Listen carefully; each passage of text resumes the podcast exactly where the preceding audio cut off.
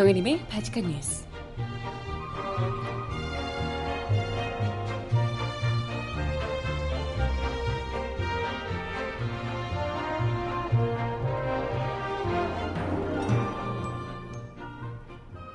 여러분 안녕하세요. 바지칸 뉴스 정혜림입니다. 문재인 대통령이 어제 그간 자유한국당의 반대로 인사청문 경과 보고서 채택이 불발됐었던 김상조 공정거래위원장 후보를 위원장직에 공식 임명했습니다. 그럼요, 그럼요. 여러 후보들도 많지만 특히 인사청문회에서 그야말로 헛소리 장렬하는 자유한국당을 어마어마한 내공으로 소위 발라버렸던 그런 분인데요. 그래서 국민들도 큰 기대를 갖고 있고요. 마땅히 문재인 정부가 야당의 무의미한 트집 잡기에 휘둘릴 필요 절대 없었다고 봅니다. 하지만 이를 두고 벌써 야당에서는 문재인 정부 독재 정부라며, 응? 앞으로 협치 따위 없다며, 뭐라고? 아니, 여, 여태까지 협치 안 해줬잖아요. 뭐, 언젠 해줬나? 그리고 대한민국 대표 독재 메이커들께서 민망하게 왜 이러실까요? 다 알고 있는데. 아무튼, 음악 듣고 와서 이분들이 왜 이러나? 이야기 함께 나눠보겠습니다. 첫 곡, 황치열이 부르는 신곡이네요. 매일 듣는 노래 듣고 오겠습니다. 신청곡 있으신 분 주세요.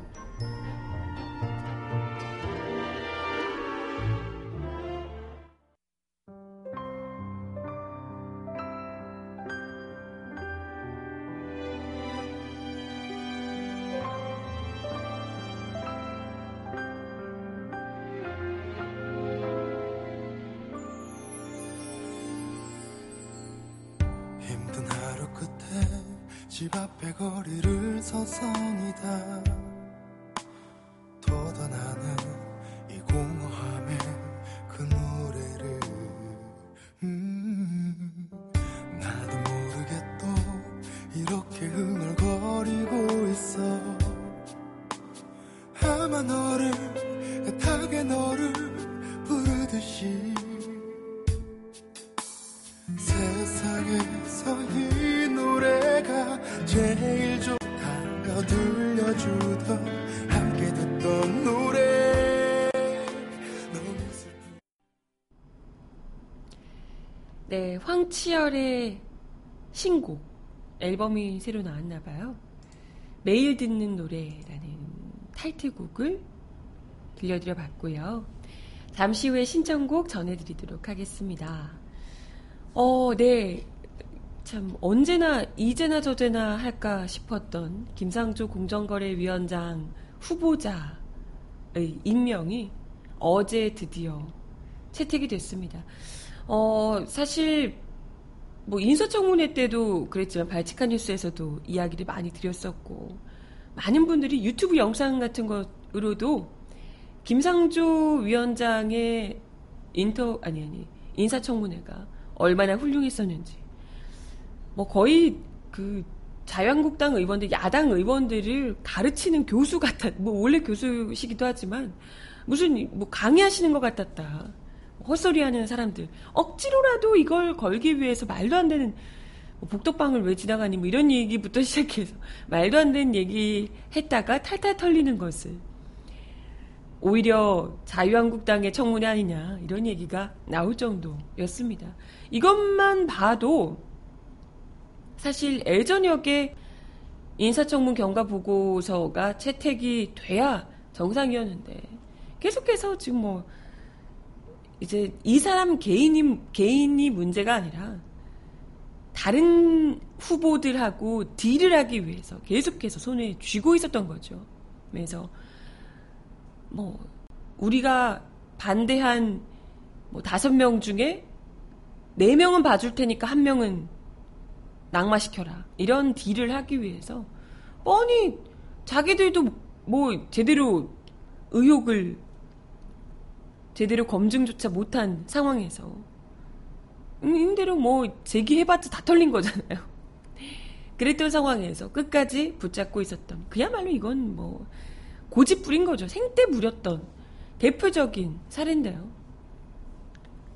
또 특히나 김상조 후보의 후보와 관련해서는 국민적으로도 굉장히 여론이 좋았고 당장 공정거래위원장으로 어, 임명하셔야 된다. 이런 분위기가 많았기 때문에 이런 자유한국당 등의 반발에 생떼, 태클에 휘둘리지 않고 할 만큼 충분히 했기 때문에 사실 국회에서 논의되지 않고 시간만 지나가, 지나가고 뭐 정해져 있던 어찌됐건 시간이 지난 상황이라 시급한 지금 뭐 당장의 이런 공정거래위원장의 자리가 오랫동안 어찌됐건 뭐 지금 경제적 불평등이 심화돼서 사실은 우리나라의 지금 경제 위기의 큰 축을 이루고 있는 부분이 바로 경제적 불평등이잖아요. 이런 부분들이 빨리 해소가 돼야 되는 시급한 상황에서 국민들의 큰 지지를 받고 있는 공정거래위원장 후보의 임명을 강행할 수밖에 없었다라는 것을 분명히 밝혔습니다. 사실 이게 좀 자유한국당이 머리를 좀 더 잘 썼더라면 사실 이런 후보들 같은 경우에는 자기들이 보기에도 정말 이건 뭐 흠결이라고 할 수 있는 부분이 없고 이런 사람 같은 경우에는 쿨하게 밀어주고 그리고 좀 그 중에서 제일 별로다. 자기 생각하기에. 이런 사람들만 집중적으로 이건 이 사람은 절대 안 된다. 이런 식으로 좀 계획을 짜야 국민들이 보기에도 어 이 사람들은 다 통과시켜주면서 이 사람은 안 된다고 하는 거 보니까 이 사람이 진짜 문제가 있나? 이런 생각을 하게 되는 거잖아요. 근데 뭐 국민들이 보기에도 너무 괜찮은 사람까지도 너무 훌륭한 사람까지 그것도 훨씬 더 이분의 발끝에도 못 미치는 그런 인사들이 나와서 사사건건 트집을 잡는 모습에 오히려 더 이건 이 사람들의 주장에 신뢰 신뢰를 잃게 만드는 거죠 스스로가 뭐 물론 뭐 이분들 입장에서는 또 자유한국당이 어떤 정당입니까? 예전에 우리 뭐 최순실 게이트 이럴 때도 박근혜 게이트 때도 봤지만 재벌 회장님들을 그렇게 극진히 챙기는 분들이잖아요. 국민들이 못 먹고 못 사는 게 무엇이 중요한디? 경제 위기 국민들이 겪고 있는 게 무엇이 중요한디? 재벌 우리 회장님들이 중요하지.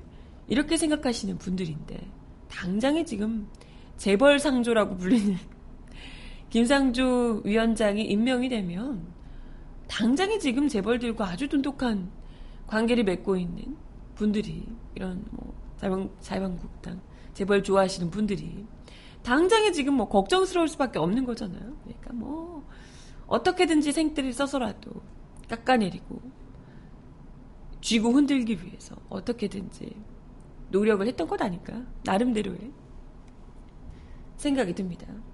뭐 어쨌건 자유한국당에서 계속해서 보이콧을 선언하며 회의 자체를 무산시켰지만 결국은 법정 시한 내에 이루어지지 않아서 문재인 대통령이 직접 임명을 하는 방향으로 갔습니다. 뭐 일단은 문재인 정부 입장에서 만약에 국민적 지지율이 좀 불안했다면 한 50%대 뭐 이 정도였다면 사실 밀어붙이는 게 좀 부담스러울 수 있겠죠. 그죠? 하지만 워낙에 뭐 지지율도 80% 이상 되는 상황이고 김 위원장 임명에 대한 찬성 여론도 워낙 높은 기대를 갖고 있는 분들이 워낙 많으셨던 상황이라서 그리고 뭐 자유한국당은 워낙에 반발 당연히 하겠지만 다른 정당들은 글쎄 그렇게까지 크게 반발하진 않을 것이다 이렇게 아마 생각하지 않으셨을까 싶습니다.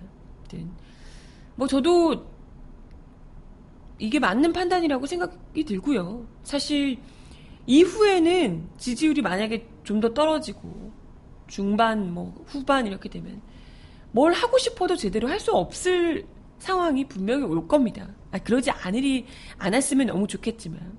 근데 어찌됐건 지금은 지지율이 이만큼 높고 국민들이 뭐 이런저런 지금 이야기들이 나오고 있는 상황에서도 이 후보들에 대한 이야기들이 이것저것 계속해서 나오고 인사청문회를 했지만 그럼에도 불구하고 지지율이 80% 이상이라는 거잖아요. 그렇다는 건 국민들이 문재인 정부에게 하고자 하는 일들 뚝심 있게 밀고 나가라 라고 사인을 보내고 있는 거예요. 민심이 그런 것이다. 여기서 진짜 지지율 지금 국민들이 완전 싸늘한 반응 보이고 있는 10%도 안 되는 야당에 휘둘려서 이 사람들의 지지율이 지금 왜 떨어지고 있겠어요? 민심과 거꾸로 가고 있기 때문에 떨어지는 거잖아요. 이런 사람들이 휘둘려서 지지율 80% 이상 되는 지금 문재인 정부가 아무것도 하지 못하고 끌려다닌다면 이건 뭐 국민들 속이 터질 수밖에 없는 거고요.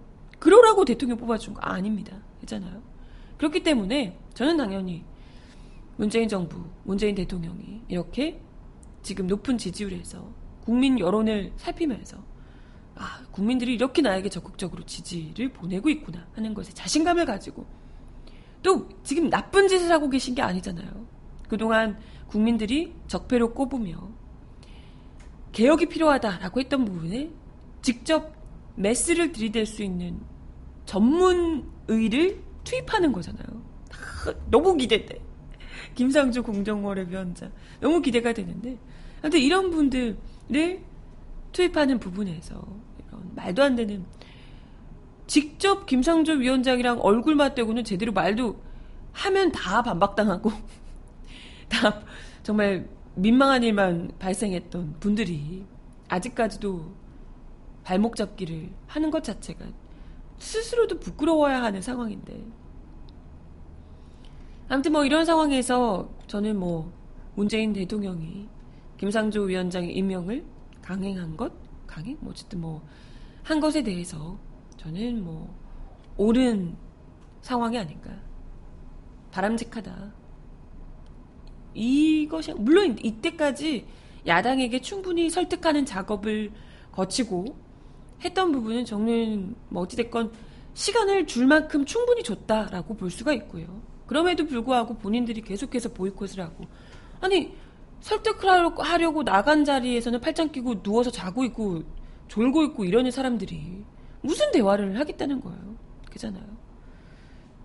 대화를 할 의지도 없고 무슨 내용인지 들어볼 생각도 없고 무조건 싫어 흥 이러고 있는 사람들을 굳이 얼르고 달래며 국민들에게 그것도 굉장히 싸한 반응을 얻고 있는 이들의 그런 휘두름에 같이 응해줄 필요가 없다. 놀아나줄 필요는 절대 없다라고 거듭 생각을 합니다. 아무튼 뭐 청와대 윤영찬 국민소통 수석이 김 위원장 같은 경우에는 국회 청문회 과정에서 공정한 질서를 통해 사회적 불평등과 양극화를 해결할 수 있는 정책 능력을 갖췄음을 입증한다라고 하며 중소상공인, 지식인, 경제학자 등 사회 각계 인사들이 그의 도덕적이고 청렴한 삶을 증언하고 위원장 임명을 독촉했다. 국민들께서도 김 위원장을 공정거래 정책의 적임자로 인정했다라고 이야기를 하며 새 정부의 첫 출발을 더 이상 지체할 수 없다라고 이제 임명 배경을 밝히기도 했습니다. 아무튼 어, 김 위원장의 정책 능력과 국민 여론, 각계 지지, 또 시급한 상황 네 가지 정도를 임명 이유로 꼽았는데요. 그 중에서 어, 이 임명 이야기를 하면서 윤 수석이 굉장히 좀 이제까지와는 다른 강력한 어조 나름대로 이전까지보다는 좀 강한 어조를 사용을 합니다. 기약 없이 시간만 흘러가고 있다. 금쪽 같은 시간을 더 이상 허비할 수 없다. 이렇게 이제 이야기를 했습니다. 이게 아마도 음, 야당에게는 어쨌건 우리는 지금 가야겠다 이런 메시지를 강력하게 주기도 했고 또 대국민 국민을 상대로 우리가 지금 이런 상황이고 이걸 돌파를 해야 된다. 이런 일종의 국민들을 상대로 일종의 요청, 우리가 정면 돌파를 해야 되는 상황이기 때문에 지지를 보내달라. 이런 일종의 어, 뭐랄까요 요청이 아닐까 이런 생각이 들기도 했습니다. 야당에게는 너네가 아무리 발목 잡아도 우린 가겠다 라는 의지를 보여주고 국민들에게는 이런 상황이기 때문에 우리가 이렇게 정면 돌파를 할 수밖에 없다. 이런 또 한 번의 설득 작업 아니었을까 생각이 듭니다. 근데 뭐 예상했던 수준이지만 지금 야삼당에서는 어, 뭐 굉장히 진짜 어처구니가 없는 협치 포기다. 브레이크 없는 오만한 질주다. 독재다. 막 이러면서 아주 강력히 반발했다고 합니다. 특히 자유한국당 뭐 독재라며. 어머 대부분의 독, 아, 독재 전문가들이셔서 그런가? 뭐 사실 이때까지 독재를 다 이끌어 오셨던 분들이잖아요. 자유한국당 그 전신이 또 독재를 하셨고 그 그 그그 전전 전신도 또 독재를 하셨고 내상 독재를 해오셨던 정당이신데 이 정도 가지고 독재라 그러면 너무 약한 거 아닌가? 이게 무슨 독재? 국민들의 지지를 이만큼 받고 있는 상황에서 그것도 이야기를 계속 하자고 찾아가도 졸고 있고 이야기 좀 하자고 불러도 안 나오고 독재인데 야당 의원들이 너무 안 무서워하시네. 독재라면서. 진짜 독재 전문가들께서 이러시면 안 되죠. 아무튼 정말 브레이크 없는 오만한 짓줄을 하고 계시는 자유한국당에 제발 좀 정신을 차리셔야 될 텐데. 아, 답답합니다. 그리고 또 김상조 위원장은 또 위원장이지만 사실 김상조 위원장은 어차피 통과가 될 것이다라고 다들 자유한국당이 아무리 버텨도 될 것이다라고 생각을 했었지만 실질적으로 지금 야삼당이 가장 거의 뭐랄까 핵심 타겟으로 잡고 있는 분이 바로 강경화 후보거든요. 지금 뭐 국민의당이 거의 뭐 캐스팅 보트를 쥐고 있다고 늘 얘기를 드리는데 국민의당에서 어찌됐건 강 후보의 임명을 반대하고 있는 상황입니다. 그래서 자유한국당, 국민의당, 바른정당이 다 같이 강 후보를 반대하고 있는 상황이라서 강 후보에 대한 임명은 또 어떻게 될 것인가로 어, 관심이 모아지고 있는 상황입니다. 일단은 지금 오늘 아침에 나온 뉴스에 따르면 한겨레 신문 말 보던데요. 문재인 대통령이 강경화 외교부 장관 후보 역시도 임명을 강행할 방침이라고 전해왔습니다. 음, 뭐, 지난 9일에요. 더불어민주당 지도부와의 만찬 회동에서 문재인 대통령이 헌재 소장은 대행 체제로 가도 된다라고 이야기를 하셨다 그래요. 이게 무슨 말이냐?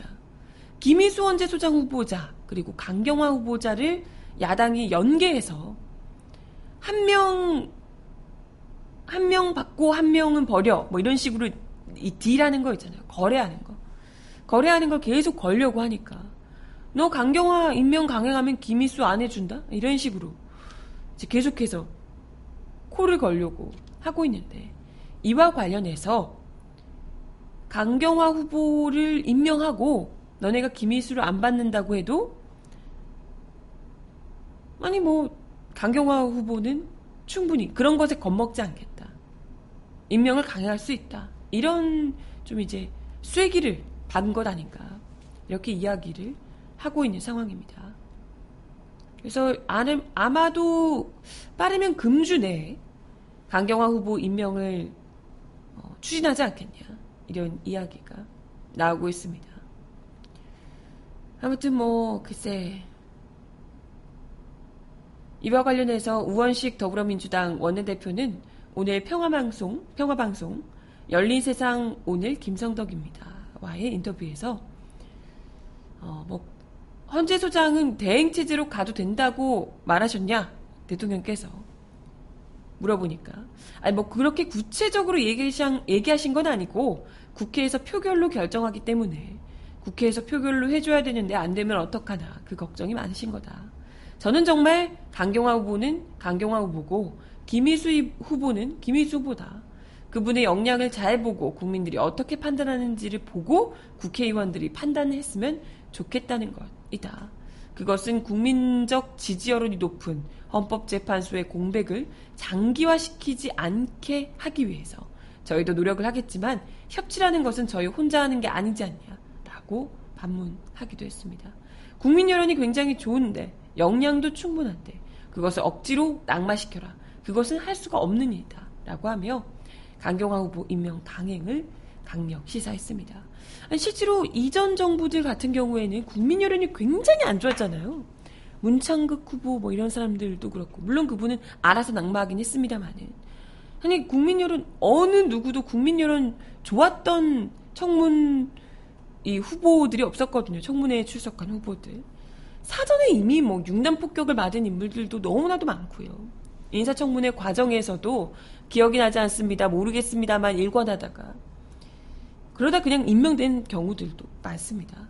그렇게 국민적 지지가 없었던 분노가 더 컸던 상황에서도 얼마든지 임명 강행하신 분들께서 지금 독재가 어쩌고 막 이런 얘기를 하는 것 자체가 그냥 어떻게든지 자기 앞에 무릎 꿇게 만들겠다는 머리 숙이게 만들겠다는 국민 여론이 저렇게 높은 지지도가 높은 대통령을 자기 발 아래에 두겠다는 이런 의도로밖에 읽히지가 않아서 굉장히 참 아우 찝찝한 느낌이고요.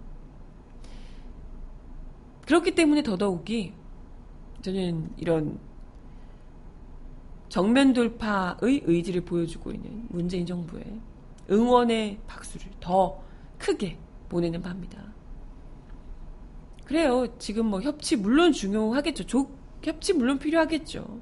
일방적으로 소수의 목소리라도 듣는 것이 중요하겠지만 그런 협치를 하겠다는 대통령의 말에 정말 코를 걸어서 뭐만 하면 무조건 반대를 외치며 내 말대로 안 하면 너가 네 약속 안 지키는 것이다. 이런 식으로 정말 초딩스러운 시비를 거는 것은 아 정말 이건 뭐랄까요 깡패양아치도 아니고 정말 유치한 수준 천박한 수준 네, 고스란히 보여주는 것밖에 되지 않는다. 이야기를 아무튼 드리고 싶어요. 뭐 이것 때문에 또 기껏 합의 기껏 협의한다고 했던 어, 추경 예산 일자리 추경 예산안도 같이 못하겠다 뭐 이런 얘기를 하고 있다고 하는데요. 얘네들은 진짜 정치를 무슨 거래인 줄 알아나 봐요. 이거 안 해주니까 삐져서 이거 그럼 이거 안 할래 이런 식으로 나오면 그러려면 정치를 왜 하냐고. 국민들이 일자리 추경을 그렇게 바라고 있는데 얼른 지금 당장 일자리 문제가 시급하다고 다들 입만 열면 얘기를 해놓고 정작 일자리 추경하는 문제는 내 맘대로 안 해줬으니까 안 할래 라고 버티는 거 인질 잡는 국민 인질 잡는 것밖에 안 되는 거죠 이런 야당에게 국민들이 더 분노의 목소리를 강력히 전달해 줄 필요가 있지 않을까 생각이 드네요. 음악 하나 더 듣고 오겠습니다. 유성은이 부르는 말리꽃. 더 이상은 견딜 수 없는 것 지친 두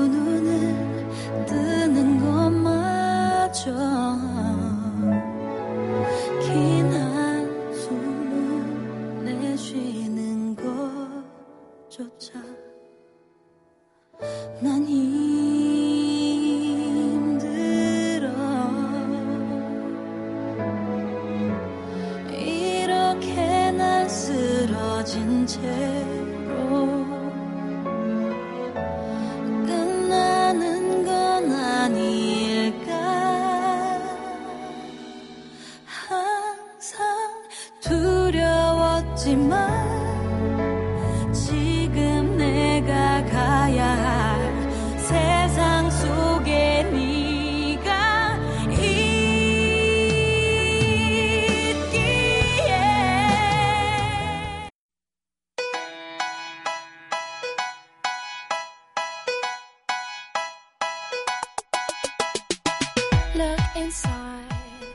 이 사람 왜 이럴까요?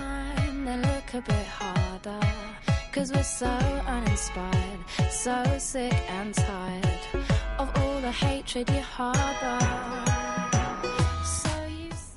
세월호 참사 전후 1년이 넘는 기간 동안 대통령 경호실이 박근혜 전 대통령에게 보고한 내용을 기록한 정보의 목록이 존재하지 않는 것으로 확인됐습니다.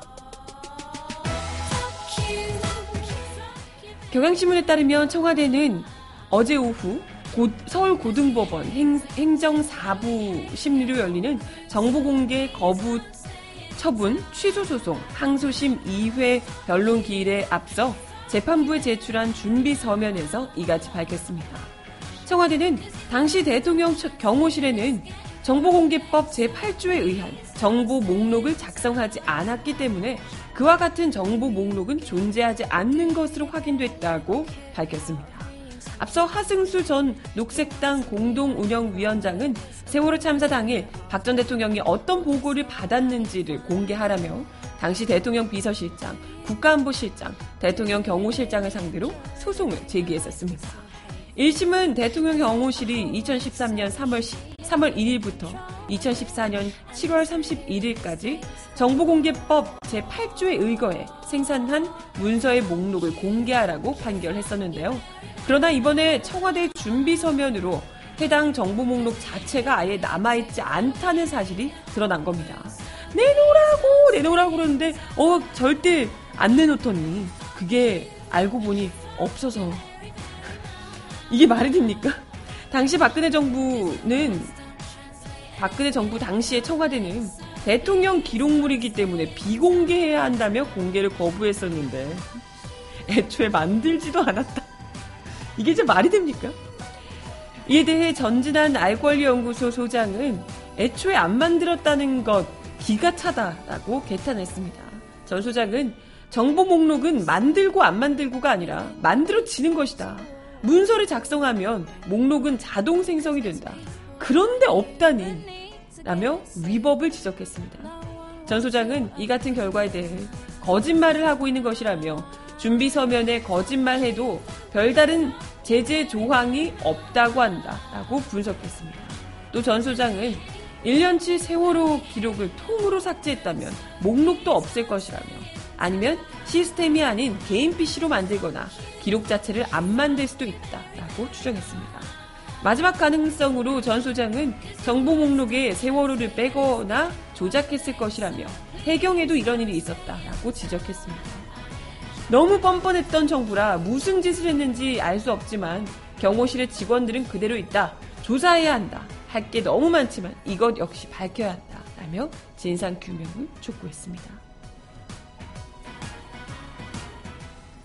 진짜 정말 문재인 정부는 들어오자마자 전 정부에서 잔뜩 질러놓은 오물들 치우느라고 설거지 하느라고 정말 할 게 너무 많네요. 허덕허덕합니다, 아주. 하지만 반드시 밝혀야 할 것들 또 빼먹을 수가 없으니까요. 그렇죠? 음악 하나 더 듣겠습니다. 데일라이트의 엔젤송 들어요.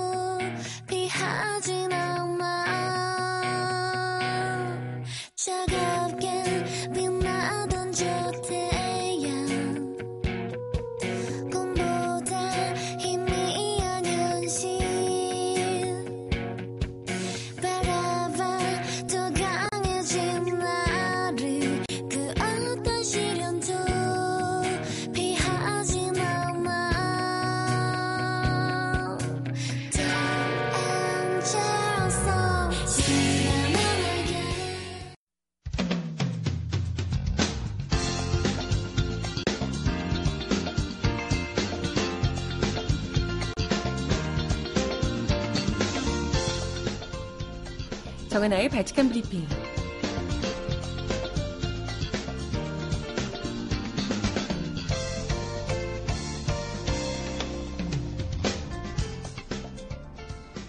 첫 번째 소식입니다. 문재인 대통령이 오는 6월 28일부터 7월 1일까지 미국을 방문해 도널드 트럼프 미국 대통령과 취임 후 첫 한미 정상회담을 갖습니다.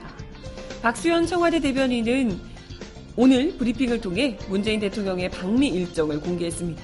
이번 방미는 트럼프 대통령의 초청으로 이루어졌는데요. 문 대통령은 6월 29일과 30일 이틀에 걸쳐서 백악관에서 트럼프 대통령과 환영 만찬, 정상회담, 공동 기자회견 등 공식 일정을 함께합니다. 두 정상은 정상회담에서 한미동맹을 한층 더 발전시키기 위한 협력 방향, 북핵 문제 근원적 해결을 위한 공동 방안, 한반도 평화 실현, 또 실질 경제 협력 및 글로벌 협력 심화 등에 대해 의견을 교환한다고 박 대변인은 전했습니다. 문 대통령은 이번 방미 과정에서 마이크 펜스 부통령 등 미 행정부 주요 인사와 별도 일정을 또 소화하기로 했다고요. 또 미 의회, 학계, 경제계 관련 행사와 동포 간담회 등을 참석합니다.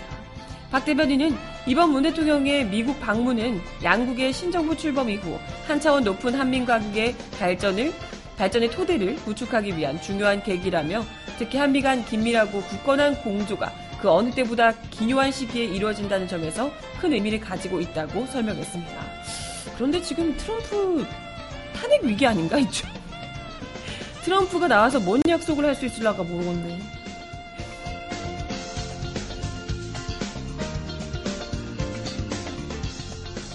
네, 다음 소식입니다. 문재인 대통령이 어제 미래창조과학부 장관 후보자의 유영민 전 포스코 경영연구소 사장, 통일부 장관 후보자의 조명균 전 청와대 외교안보 비서관, 농림축산식품부 장관 후보자의 김영록 전 의원, 여성가족부 장관 후보자의 정현백 성균관대 교수 등을 추가 지명했습니다.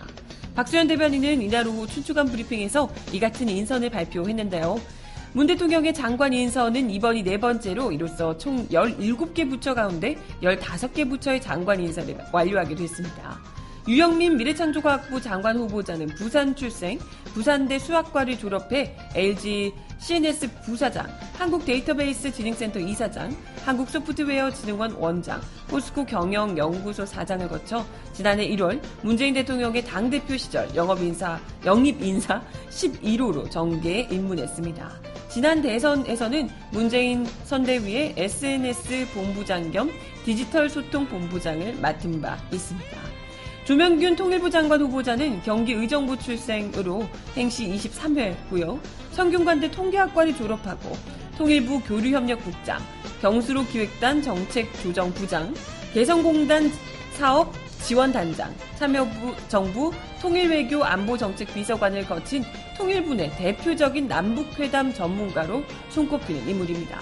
조 후보는 참여정부 시절인 2007년 남북 정상회담 관련 전반적인 업무를 담당했고요. 두 정상 간의 회담을 배석해 2012년 NLL 대화 논란의 한 가운데 서기도 했었습니다. 이후 진행된 대통령 기록물 위반 관련 1 재판 1, 2심에서 무혐의 처분을 받고 현재 대법원 판결을 남겨두고 있는 상황입니다. 김영록 농림축산식품부 장관 후보자는 전남 완도 출생으로 행시 21회, 건국대 행정학과를 졸업하고 완도 군수, 행정자치부 홍보관리관, 전라남도 행정부지사를 거친 전통 관료 출신이고요. 18대 19대 국회의원을 지냈습니다.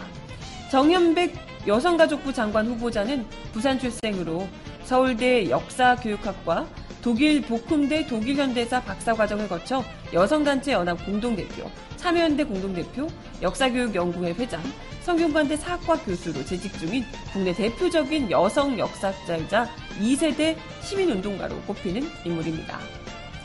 어, 정 후보자 지명으로 새 정부의 여성 장관 후보자는 외교부 강경화, 국토부 김현미, 환경부 김은경 후보자를 포함해 총 4명으로 늘어났습니다.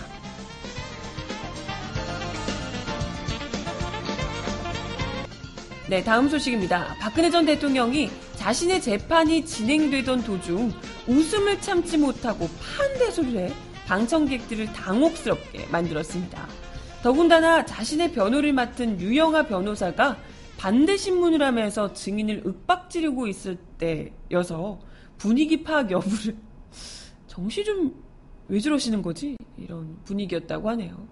서울중앙지법 형사합의 22부 심리를 열린 어, 박 전 대통령 박근혜 씨와 최순실 씨의 공판 기일 오후에는 유진용 전 장관이 증인으로 어제 출석을 했었는데요. 유진룡 전 장관은 지난 2013년 8월 박근혜 씨로부터 승마협회 관련 비리조사 보고서를 작성한 노태강 당시 문체부 체육국장 등에 대해 참 나쁜 사람이라더라 라는 언급과 함께 노 전 국장을 경질할 것을 직접 지시받은 인물입니다. 이날 유영하 변호사는 검찰 주 신문이 끝난 뒤 이어진 반대 신문에서 유 전 장관의 질문을 하며 윽박 지르는 모습을 보여 재판부의 제지를 받았습니다.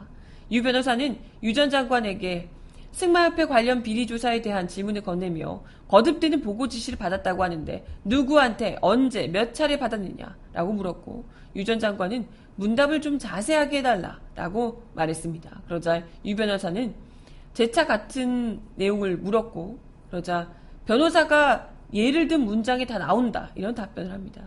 그래서 계속 같은 질문을 하니까 유 전 장관은 증인 문서, 증인 신문 사항에 적힌 종이를 보여주시라라고 이야기를 합니다. 그러자 유 변호사가 보여주긴 뭘 보여주느냐 라면서 이렇게 막 소리를 지르는 거예요. 그러자 유 전 장관이 화내십니까? 화내시나요? 라며 맞받아칩니다. 그러자 뭐 지금 반말하시는 거냐 뭐 이러고 뭐 알고 아무튼 시장판이었습니다. 그러자 재판부는 흥분하지 마시라 라며 유 변호사에게 변호인이기 전에 법조인이다. 흥분하면 심리 진행과 사건 파악이 어려워진다. 라며 달래기도 했다고요. 이렇게 지금 뭐 공방 오가고 지금 쌀벌한 분위기인데 이때까지 무표정으로 재판에 임하고 있던 박근혜 씨가 갑자기 여기서 아니 무슨 뭐지? 어느 대목에서 웃긴 거야? 이 웃음 포인트를 도대체 모르겠는데 갑자기 빵 터진 거예요. 진짜 그냥 음 이렇게 미소를 낸 게 아니고 갑자기 웃음을 빵 터트린 겁니다. 그래서 웃음을 참지 못하고 이렇게 하더니 사람들이 다 이렇게 이상하게 쳐다보니까 뭐야 저 사람 왜 저래? 이런 분위기니까 재판부와 방청객을 의식해서 결국 고개를 숙이며 웃음을 감췄다고 합니다. 뭘까요 대체? 지난 5일 재판에서는 그림을 그렸다 지웠다가 졸기도 하고 뭐 미소를 짓기도 하고 이런 모습을 보이면서 눈길을 끌기도 했는데요. 일부 전문가들 사이에서는 현실을 외면해서 충격을 완화하려는 것 같다. 이런 뭐 분석을 하신 분도 계시다고 하던데요. 글쎄 이 기사와 관련해서는 많은 네티즌들이 정서적으로 지금 좀 불안한 모습을 일부러 어필하면서 동정표를 유발하려는 것 아닌가. 동정심을 유발하려는 것 아닌가. 어, 정신적으로 지금 큰 충격을 받은 상태임을 어필해서 죄를 감형하려고 하는 거 아니냐. 이런 이야기까지 나오고 있네요. 뭐 그렇게까지야 뭐 하겠냐마는 아무튼 지금 뭐 글쎄 불안하네요. 아무튼 네 마지막 곡 들려드리면서 인사를 드리겠습니다. 어 데이식스가 부르는 장난 아닌데 라는 노래 마지막 곡으로 들려드릴게요. 도대체 난 why why